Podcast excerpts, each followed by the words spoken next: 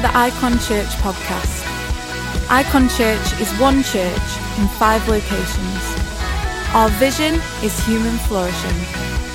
We pray that this podcast helps you to flourish in life. For any more information about Icon Church, log on to our website at www.icon.church. We hope you enjoy this podcast. My name's Paul, as Debbie said, and, uh, and also I want to join Debbie and say if you're new today in any of our campuses or you're watching online and you've not watched Icon Church before online, we want to give you a huge welcome. So come on, church, let's welcome those people today. We have a big sign that says Welcome Home. And, and also another one that we put out and often a lot, you belong here. And so my prayer today is that you really know that, that you belong here. You belong in God's house. And so we hope you're having a fabulous day and that it just gets better in God's house. Okay, why don't you t- take your seats, turn to two or three people and say, I'm glad I'm sat near you today. Hopefully you like them.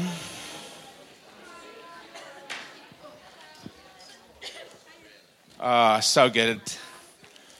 So good to be in church. Well, we're in this AIM series, and uh, this is part two of four, and we're, we're sending this series across, across all our campuses uh, for four, four weeks, and it's part two. And I, I, just want to start with something I discovered this week that I didn't know before. And uh, I discovered this week that rats laugh. They do, and that's not just the movie Ratatouille, but rats actually laugh. That if you, if you have a rat in a box, you can get a, a pencil, you know, with the eraser on the end, and you can tickle its tummy or tickle its back, and the rat will laugh. We can't hear the laugh because they're at a, such a high pitch that we have to slow the recording down so that the laugh gets uh, like at a lower level so that we can actually hear it as humans, but they do. You can actually uh, tickle them with your hands in a box. Anybody excited about that? And, and, and, and if, if, you, if you tickle, if eventually the rat will, keep, will look for your hand. And, and if you put your hand in the box and move it around, the rat will chase you because it actually enjoys being tickled and it enjoys uh, laughing. And uh, who knew that rats had play circuitry, uh, just like humans have? We have play circuitry, we like play, and we like that. So, what's that got to do uh, with the message? Well, what it's got to do with the message is when I discovered that, it made me realize that how much in life do we think we know, that there's actually more to it than we've ever understood. And uh, I'm going to read some scriptures. They're the scriptures we're going to be using at some level all across all four weeks. And, you know, it just made me think about these scriptures that I've read these scriptures many times and I've read God's word in certain places many times, but there's so much more to discover. And so I want to read the Bible, I want to read the scriptures. Matthew chapter 6, Jesus is speaking, verses 25 to 34. And, and really, they're quite familiar. They're quite familiar words, I guess. Uh, some of the most familiar, perhaps, from the Bible. Um, but actually, I think there's more. God's got more to show us from these verses. Therefore, I tell you, do not worry about your life, what you will eat or drink, or about your body, what you will wear. Is not life more than food, and the body more than clothes? Look at the birds of the air. They do not sow or reap or store away in barns, and yet your heavenly Father feeds them. Are you not much more valuable than they? I love that thought. There's so much brilliance in creation, so many great things in creation, and yet God says to us, You are more valuable than all of that. Can any of you, by worrying, add a single hour to your life? And why do you worry about clothes? See how the flowers of the fields grow. They do not labor or spin, yet I tell you that not even Solomon in all his splendor was dressed like one of these. If that's how God clothes the grass of the field, which is here today and tomorrow thrown into the fire, will he not much more?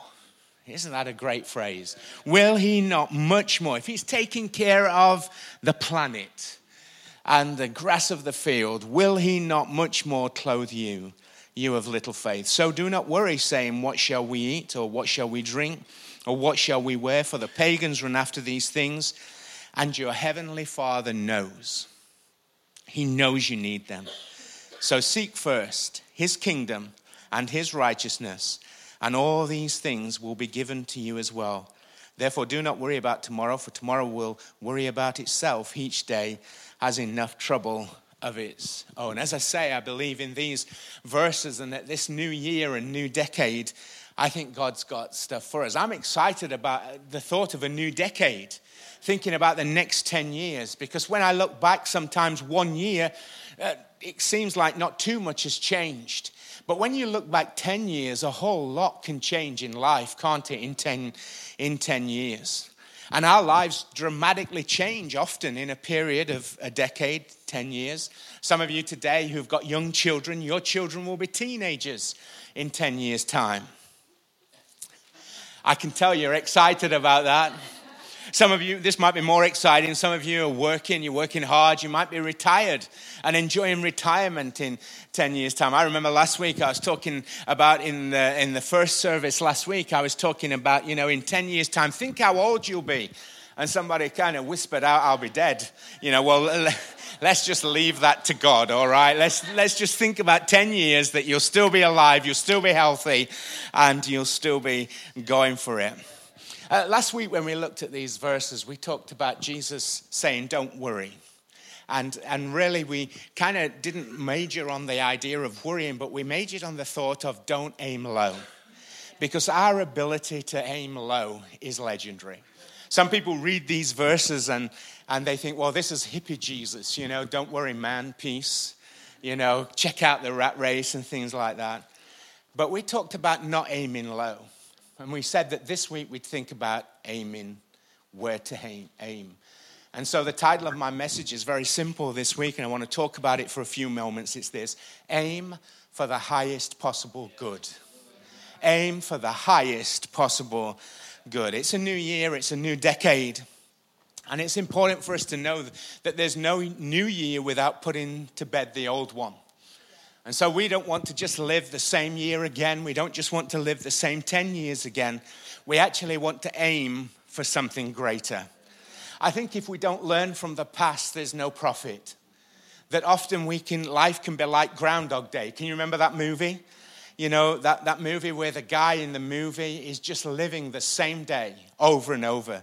And in that movie, there's incredible frustration and tension in that movie. It's funny, it's a great movie, there's a great story, but there's incredible tension and frustration because this guy just keeps getting up and he's living the same day over and over.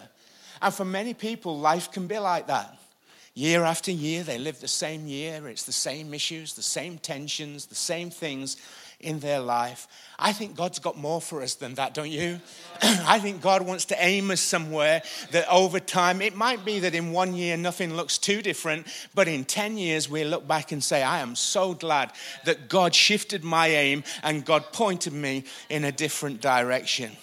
And I think unless we address this, that we'll keep aiming low.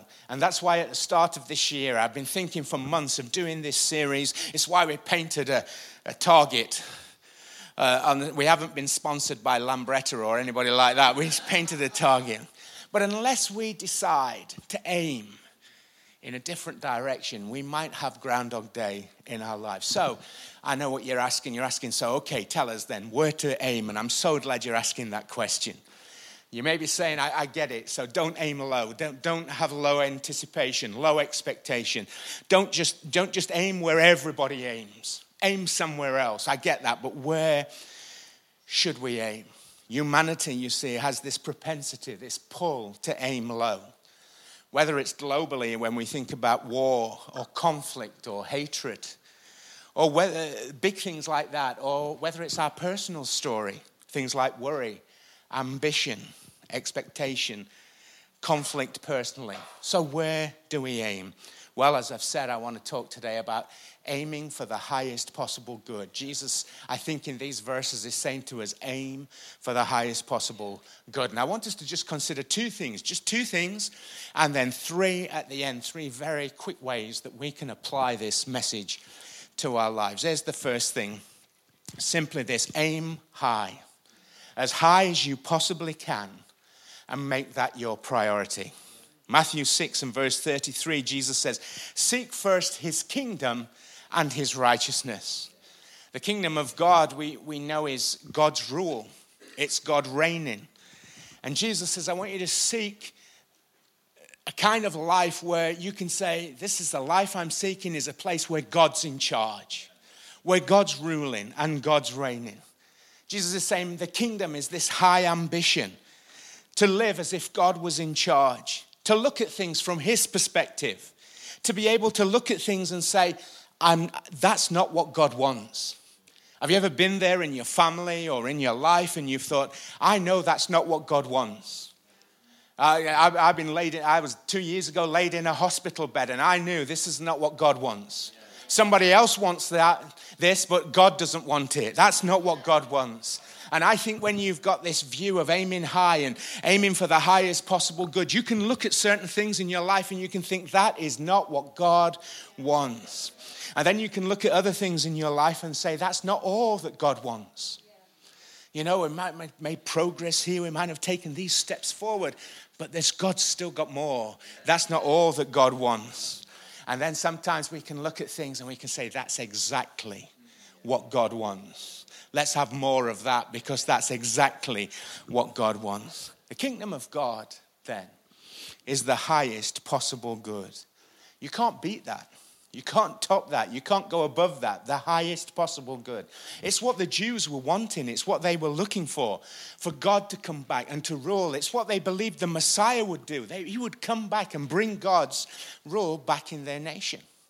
They thought that meant kicking out the Romans. They thought that meant becoming a superpower that everyone else looked to. But actually, God did send his son Jesus, and Jesus did bring the kingdom of God so that you and I individually and that his people together could seek the highest possible good. And that's why I'm confident to say, as I said earlier in the service, that as humanity, we've not yet plumbed the depths of all that God has for us. We've not yet, we've just scratched the surface of God's kingdom on earth. Sometimes we, in life, we, we, like, we try to do a lot for a little return we have a goal or we have an aim in life, and, and we think to achieve that aim, we've got to do all these things, lots and lots and lots of things. And each we think has some utility, some benefit on its own. And maybe together, if we do all of these things, and then we find it's really hard to keep up, don't we, with things like New Year's resolutions. We do all of those things, may, maybe we'll get there. But, but I also, we have this desire to find the one thing like the silver bullet. I, I, have that all the time. I read a lot. I read, I read, I read all kinds of books. I read leadership books. I read church books. I read theology books. And a lot of the time I'm looking, I'm looking for the for the tweak. I'm looking for the silver bullet that, that would give the answer. And sometimes there don't doesn't seem to be one. But in these verses, I think Jesus says there's a few things that you can do that will have a huge impact if you do them consistently and faithfully. They will have a huge return. It's almost like that Jesus changes the norm and says, No, here are a few things that do them, and that they will have a huge return in your life. Seek the kingdom of God, seek the highest possible good. Imagine seeking the highest possible good in your relationships, the highest possible good in your family and with your children the highest possible good in your work, in your career, in your business, the highest possible good maybe in your health, spiritually or financially. Imagine doing that, changing our aim, changing our focus, and saying, I'm going to seek the highest possible good. Maybe you're asking the question, won't I be disappointed? And I've got the answer for you yes. You will. You will be disappointed. Maybe you're saying, Paul, that sounds great, but it's utopian. It's, it's, it's kind of this big, big idea, and I can't imagine that's going to be easy. Well, you're right. And Jesus spoke about that. He said in John chapter 16 and verse 33, He said, I've told you these things so that in me you may have peace. In this world, you will have trouble. You will have disappointment. You will have hard times when things are hard, but take heart. I have overcome the world. Jesus is saying, yes, it's not just going to automatically change because you heard an incredible message in church on Sunday and you decided, I'm going to aim for the highest possible good. You will have disappointment, you will have trouble, but take heart, I have overcome the world. Stay consistent, stay on this path, and you will find God's kingdom coming. All these things will be added to you as well as you do this. Jesus says, as you've traveled the path, I've overcome the world. And if you have this focus, so much more will be added to you. In fact, all the stuff that we normally focus on, worry about, Jesus said it will be added to you. What an incredible message that is. Let me introduce you to Abraham Harold Maslow. I think Harold is his middle name. Many of you will have come across him already. And uh, if you could put the graphic up, I'll, I'll do this bit from the graphic. So he came up with this idea, this thinking of hierarchy of needs. And basically, his thesis, his philosophy, and, and it's used in all kind of uh, places. It's used in, uh, you know, all, all, kind of disciplines like psychology, sociology, business, etc. I came across Maslow's hierarchy of needs studying professional qualifications and also studying theological qualifications, believe it or not. I came across this hierarchy of needs. But his idea was that actually you start at this bottom level and when you've sufficiently fulfilled those needs, physical needs, air, water, food, shelter, sleep, clothing, you then become aware of needs at another level safety. Then, having fulfilled those two levels of needs sufficiently, you become aware of the need for love and belonging friendship, intimacy, etc. Then you become aware of the need for esteem, self esteem, respect, status, recognition, etc. And then, if you fulfill sufficiently all of those needs, you might get to the place of self actualization, which is the desire to become the most you can be. Maslow's thoughts you had to fill one level to get to the next level. And, and you actually had to do these almost in a sequential order. But when I read Jesus, it's like Jesus flips this. Because Jesus says, Seek first the kingdom of God. Seek the highest possible good. Start there. Start big. Why? Because all these things will be added to you as well. It's like Jesus said, Seek what God has for you, and all these things will be added to you. I, I'm not anti Maslow's research, Maslow's thinking, because I think he's given a commentary on human life. That is exactly how most of us think and how most of us respond. But Jesus comes from a different kingdom. And he comes from a different place. And he says, You can think differently about this. You can start big, and all these things will be added to you. And he asks us to do that because he says, You were made on purpose and you were made for a purpose. So start there. I love the scripture, 2 Timothy 1 and verse 9. It's written by a guy called Paul who writes two thirds of the New Testament letters. And, and he writes this to a young pastor in a town of, called Ephesus, which is modern day t- Turkey. And he, has, he says this to encourage him and to encourage the church. He says, He has saved us, God has saved us, and called us to a holy life. Not because anything we have done, but because of his own purpose and grace the grace was given to us in Christ Jesus before the beginning in time. He saved us and called us according to his purpose and grace, and he did that before the beginning of time, before you were born. Before any human was born, God called you for a purpose. Isn't that incredible? It, it says in this verse that he's called us to be holy. And sometimes we think that means perfect. It doesn't mean perfect, it just means being set apart. A holy life is a life that's set apart, it's a life lived on purpose and for a purpose. It says that we've been called by God. And that's you. You've been called by God. We think just a few people get called by God. No, you have been called by God uh, in life. And he's done it because of his purpose and his grace, not because of anything we have done. You know, when I look at Maslow's hierarchy of needs, I think there, there seems like a lot of work there. I've got to satisfy all these needs before I get aware of these needs. And then there seems like a lot of work there. But you know, the Bible tells us, and the scripture is telling us that God has given his grace to us. So that when we seek first his kingdom, he will give us the grace, the empowering, the infilling of his spirit for all these things to be added. I wonder if you've ever considered what your life might be like if you had everything you need, everything that would be good for you, everything that would be good for your family, your friends, your colleagues. Jesus, I believe, in these verses says, aim for it and make it your priority. Aim for that.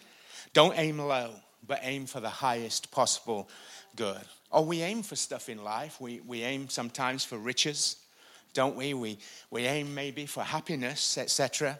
We've probably all considered what our life would be like if we had everything we wanted. I can see my big yacht in the Mediterranean right now. We've all considered that. Wouldn't it be great? You know, if I didn't have to work and, you know, um, maybe it wouldn't be so great. But, you know, we've all considered what our life might be like if we had everything. But what if we had everything we needed? What if we aimed for purpose and meaning? What if we aimed for God's calling on our lives? His calling to join Him in His work, His work in our life, in the life of others, in the life of His church, and in the life of the world. What if we aimed for that, the kingdom of God? Jesus says, All these things will be added to you as well. When we aim there, He says, when we do that, all these things get added. It's like the world orients itself towards our desire. Something happens because God is at work. I saw this uh, joke on Instagram the other day. It says, My wife asked me why I spoke so softly in the house. I said I was afraid uh, uh, Mark Zuckerberg was listening. She laughed, I laughed, Alexa laughed, and Siri laughed.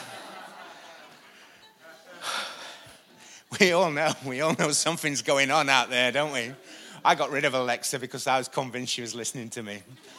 I'm even calling her a person, aren't I? She. April and Nathan were telling me that they were up Romans teething at three o'clock in the in the night, and they, they were talking about Calpol, needing some more Calpol, I think, because they were they were running low. The next morning, she opens her phone, and guess what? She's got adverts for Calpol on her phone. You know. But the point is that God is listening. And when we aim and we orient ourselves towards his kingdom, he listens and he and he moves towards our desire. Matthew 7 verse 11.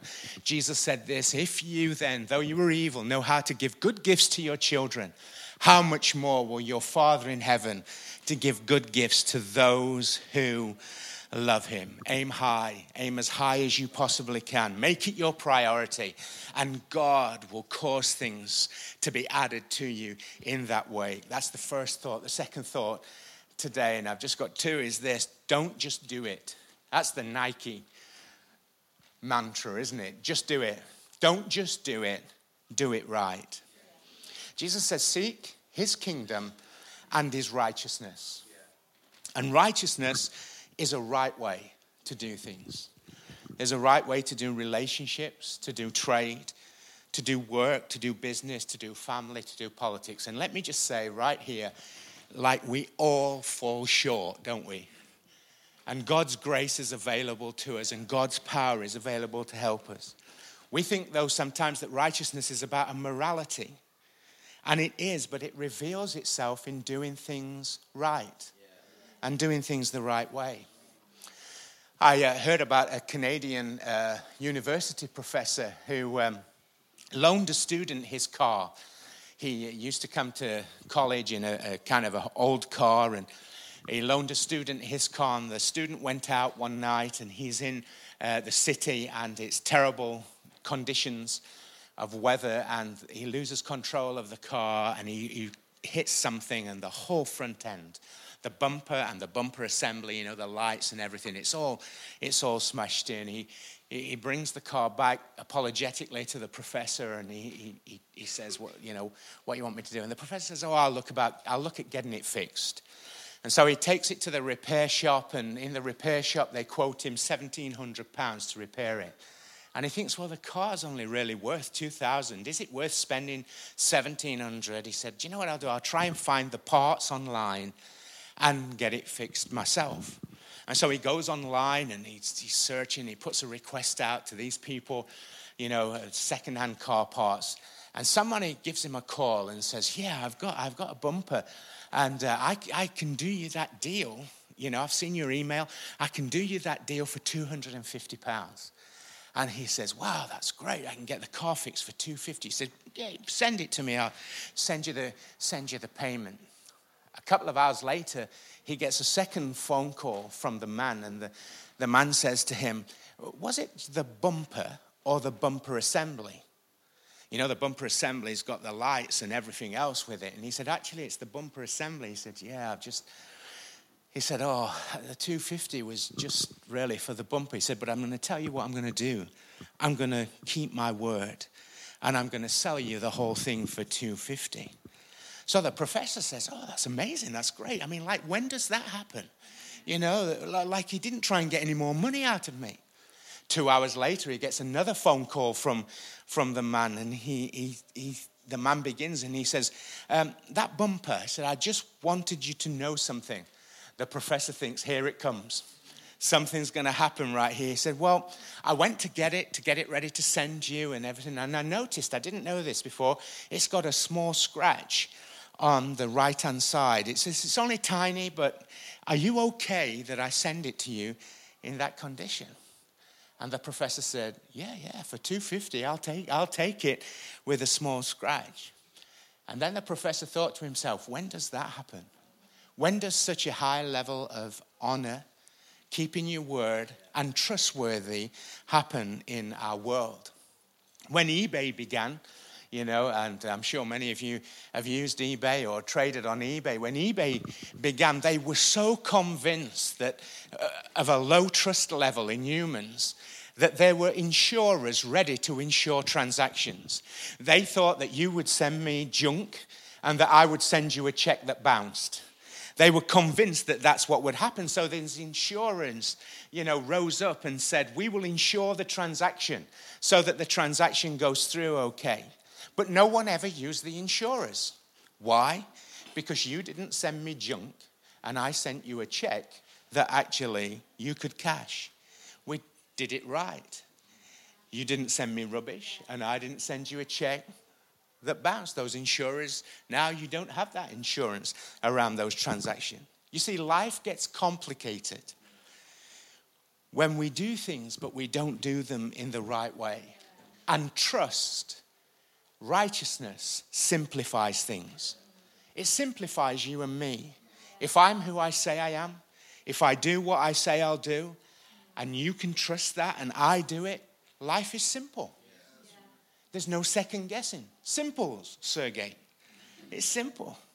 You see, Jesus knew, knew about this. Matthew 5, verse 37, same sermon, Jesus says this All you need to say is simply yes or no. Anything beyond that comes from the evil one. Let your yes be yes, let your no be no.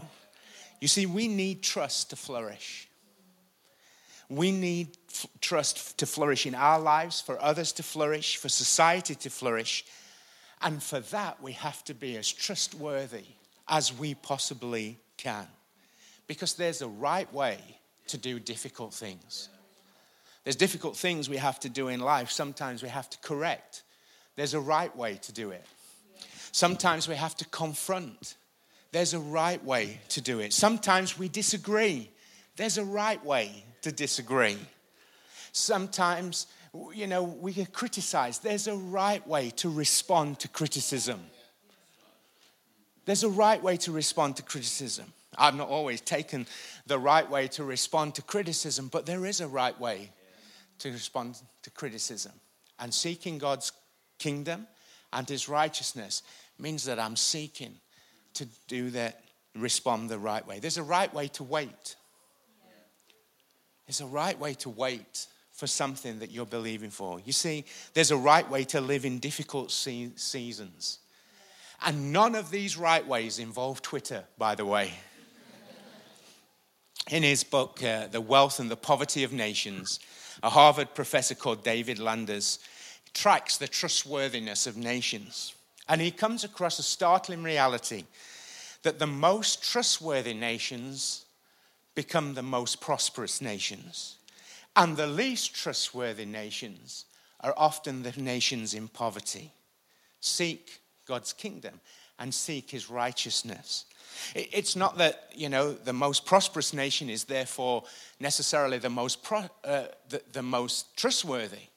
But actually, in general, the more trustworthy nations become more prosperous. He contrasts, for example, several nations, but he contrasts Japan, that has no natural resources really to speak of. But they've got high levels of trustworthiness, high levels of respect, and they're super prosperous. And he contrasts Japan with Venezuela. Venezuela has got loads of natural resources, more natural resources than you could swing a cat at and yet there's huge poverty. Why? Corruption. And I know some of you have talking about, talked about your nations and other nations of the world that you know of, and that would be true in other places as well. I've heard you talk about that. So Jesus says, aim for the highest possible good. That which brings the greatest good to you, to your children, to your family, to others, and the world that we live in. Aim for the highest possible good, seeking God's kingdom. And whatever you do, whatever you do, do it right. There's a right way to do it. I want to close with three ways to apply this message, and the band can come back ready to close our service. Just three thoughts, three ways that you and I can apply this message. Here's number one aim high in everything in speech, in action, and in relationships. Aim high in everything. Colossians 4 and verse 6 says this Let your conversation be always full of grace, seasoned with salt, so that you may know how to answer everyone. If you aim high in speech, you can talk to anyone. You can talk to kings and queens. You can talk to anyone. You can talk to politicians. You can talk to any person in authority. Aim high in speech. The second thing that's is do the right thing and do it in the right way. Be as trustworthy as possible, as you possibly can. Romans 14 and verse 17 says this For the kingdom of God is not a matter of eating and drinking, but righteousness, doing things the right way, peace and joy in the Holy Spirit. And the third and final thing is go the extra mile, do more than is required. Don't just do a job, add value. Don't just have a conversation, change a person's day. Do more than is required. Imagine shifting our aim for the decade ahead, shifting our aim towards the highest possible good. I don't think it's going to be Groundhog Day. I think when we look back over a decade, if we continue to aim and we aim for the highest possible good, we will get, see God add to us far more than we can ask or imagine. I can I believe that personally for our lives, but I also believe it for us collectively as a church. Aim high, aim for the highest possible good. And Jesus says, All these things will be added unto you. Next week, we'll get into the third part, and each week is building in these verses on previous weeks. We're allowing the teaching of Jesus to transform our lives and to set our course for a decade ahead. In Jesus' name, and everyone said, Amen. Come on, church, let's stand together. I'm going to pray and then we're going to worship our, our God together just for a few moments. Father, thank you for your word. Thank you for the word, Jesus. Seek first his kingdom and his righteousness. And today we want to do that. We want to set our aim, we want to set our focus. And our prayer today is that you will fill us with your spirit. You will fill us with your spirit and you'll cause us to move forward. And if we're in difficult seasons, we'll handle those. There's a right way to do difficult seasons.